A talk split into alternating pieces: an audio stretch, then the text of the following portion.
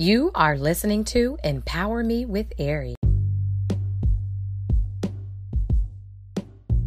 Hey, kings and queens, royal people, this is Queen Ari. I'm on here to remind you of this truth. It's not about where you've been, but it's about where you are going. It's about where you're headed. Listen, God chooses who He pleases. He can hand select you regardless of what you've done. If you were a stripper, a drug dealer, whatever it was, God can still use you. He's the God of another chance, a second, third, fourth, fifth chance. God loves you so much that He wants the best for you, but you have to begin to see yourself um, to see yourself the same way. You have to begin to understand that, yes, I can have better for my life. You have to begin to understand that you don't have to self sabotage or have um, self hatred for your life because of your past. We all have a past, and the past is a past, it's gone. You cannot allow yourself to be bound by something that's already happened. Let go and grab a hold of what God wants to do for you now. You are needed. There is there is something that God wants to to do for your life.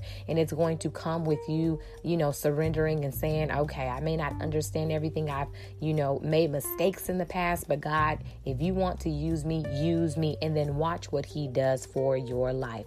It's time to go forth like never before. It's time to to let God allow, um, let God use you and work through you like never before because there's somebody that has been praying for something that you have. You are the answer to another person's prayer. I've, I've said it before and I'll keep saying it. You are the answer to another person's prayer. So no more excuses. Your past is the past, it is gone. Today is a new day.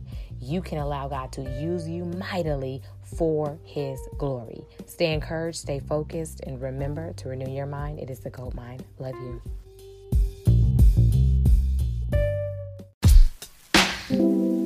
Empower me with Ari.